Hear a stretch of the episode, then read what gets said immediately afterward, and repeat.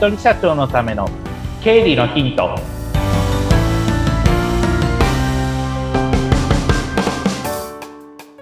皆さんこんにちは。理財実践塾株式会社の池田孝之です。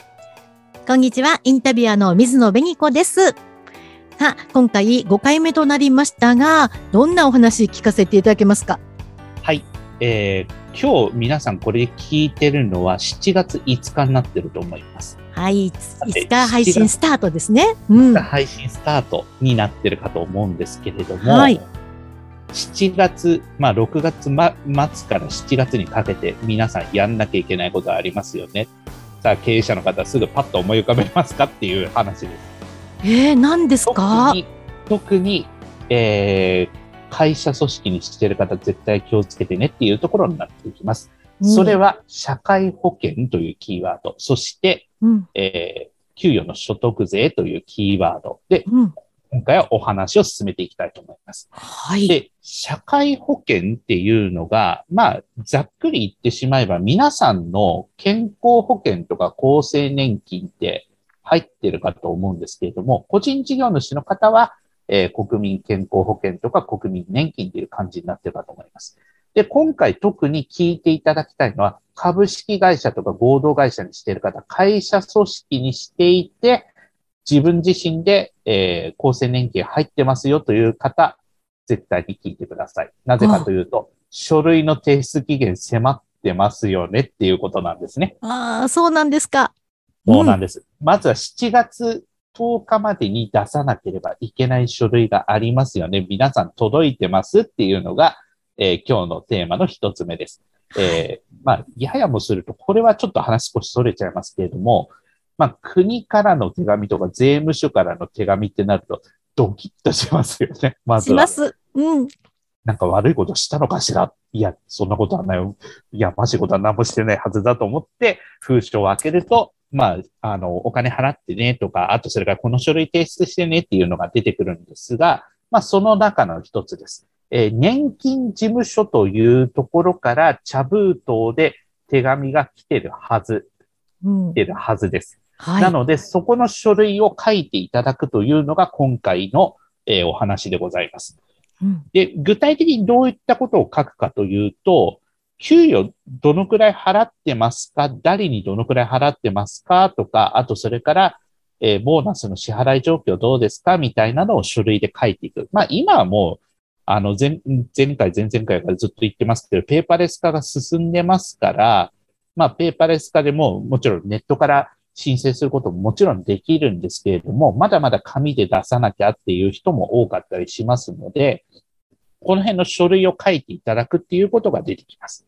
はい。でも、普通に見ると、えー、これ何を書いたらいいんだろうっていうふうな感じになると思うんですね。うん例えば、えーまあ、まず書かなければいけないのが、4月、5月、6月の、えー一人社長という前提、例えば、皆さんの給与いくらでしたっていうのを書かなきゃいけないんですね。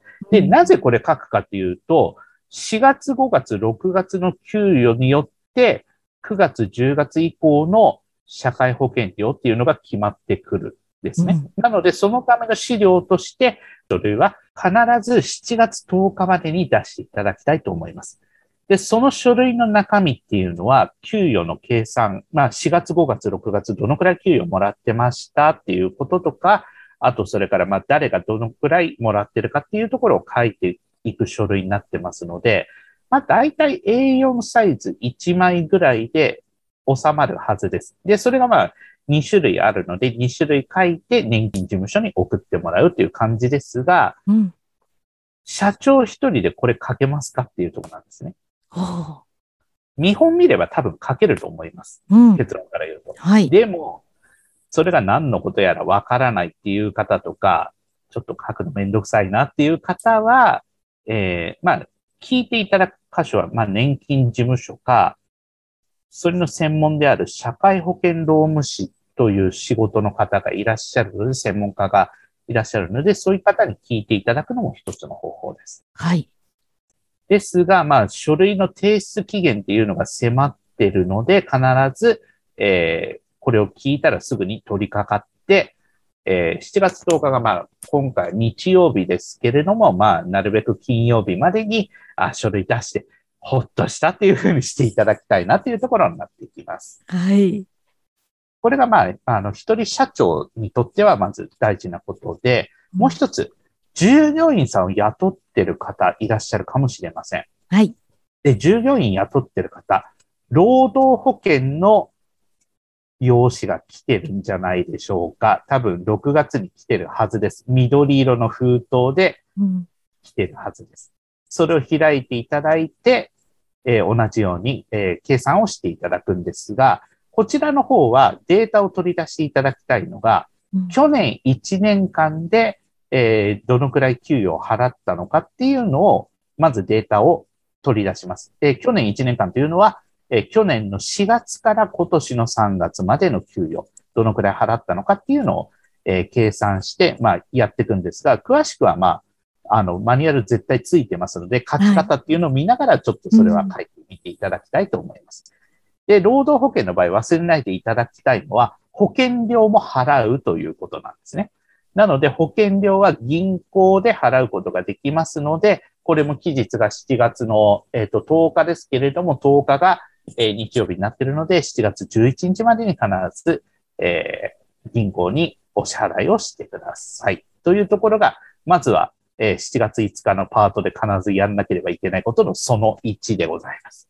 あその1ってことはその2あまだあるんがあるのかですね。うん。まだあるんです。うん。さて、その2でございます。はい。皆さんの給与ですね。今度は、えー社長の給与、源泉所得税っていうのが引かれてます。税金引かれてますね。うん。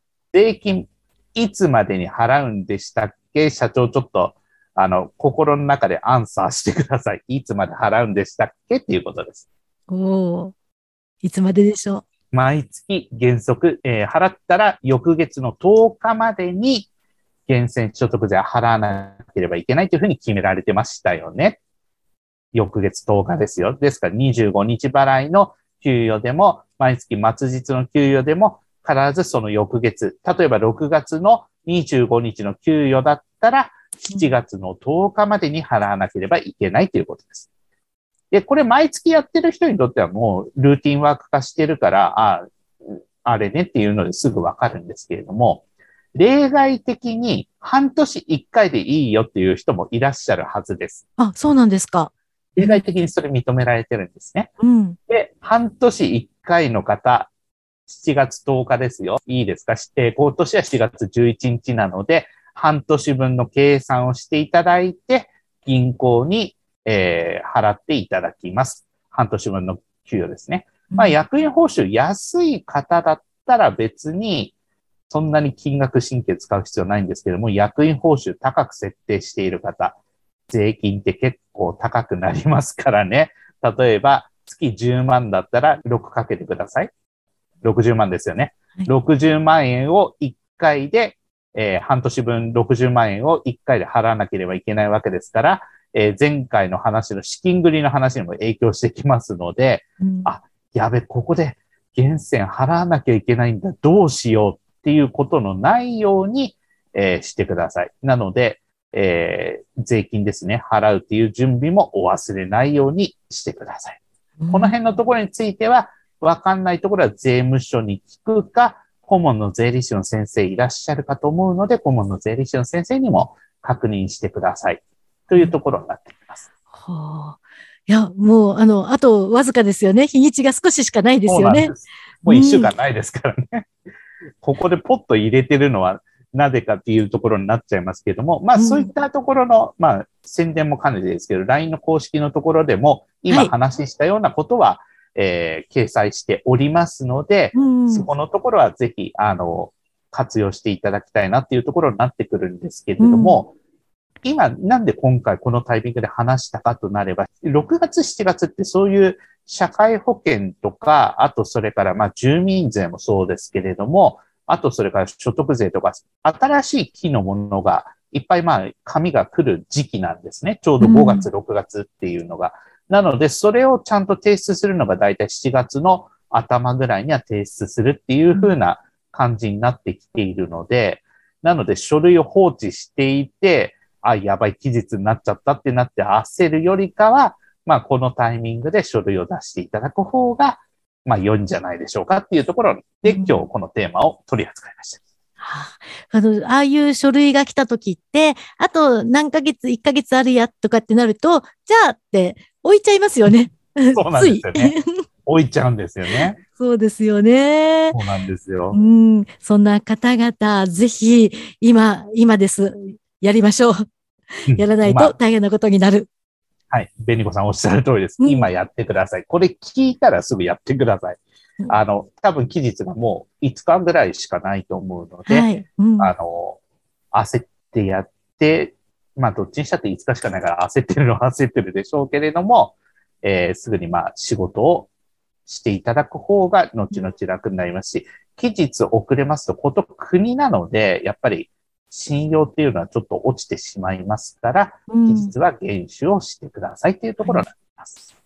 これ、池田さんの LINE、あの、公式のアカウント登録しておくと、そろそろ大丈夫ですか、はい、みたいな連絡とかあるんですか、まあ、えっと、経理のまあワンポイント講座みたいなところで、毎月月初に今みたいな話っていうのは掲載しております。はい、6月号にも社会保険の話を出しましたし、今回の7月号でも、うん、えー、まあ、社会保険、皆さん準備整ってますよねっていう話と、うんあと、それから源泉の今の話を、えー、掲載しておりますので、そちらも合わせてご覧いただければと思います。ああと、この番組の説明文のところに、アカウントを飛べるようになっておりますので、そちらも、だからダブルでチェックですね。LINE チェックと、このポッドキャストで、よしって、もうダメ押し、はい、背中押しですね。そうですね、おっしゃる通りです。ありがたい存在です。本当に。ありがとうございます。ありがとうございます。今日も本当に今日ならではの大事なお話を聞かせていただきました。また次回もよろしくお願いします。よろしくお願いいたします。皆さんありがとうございました。ありがとうございました。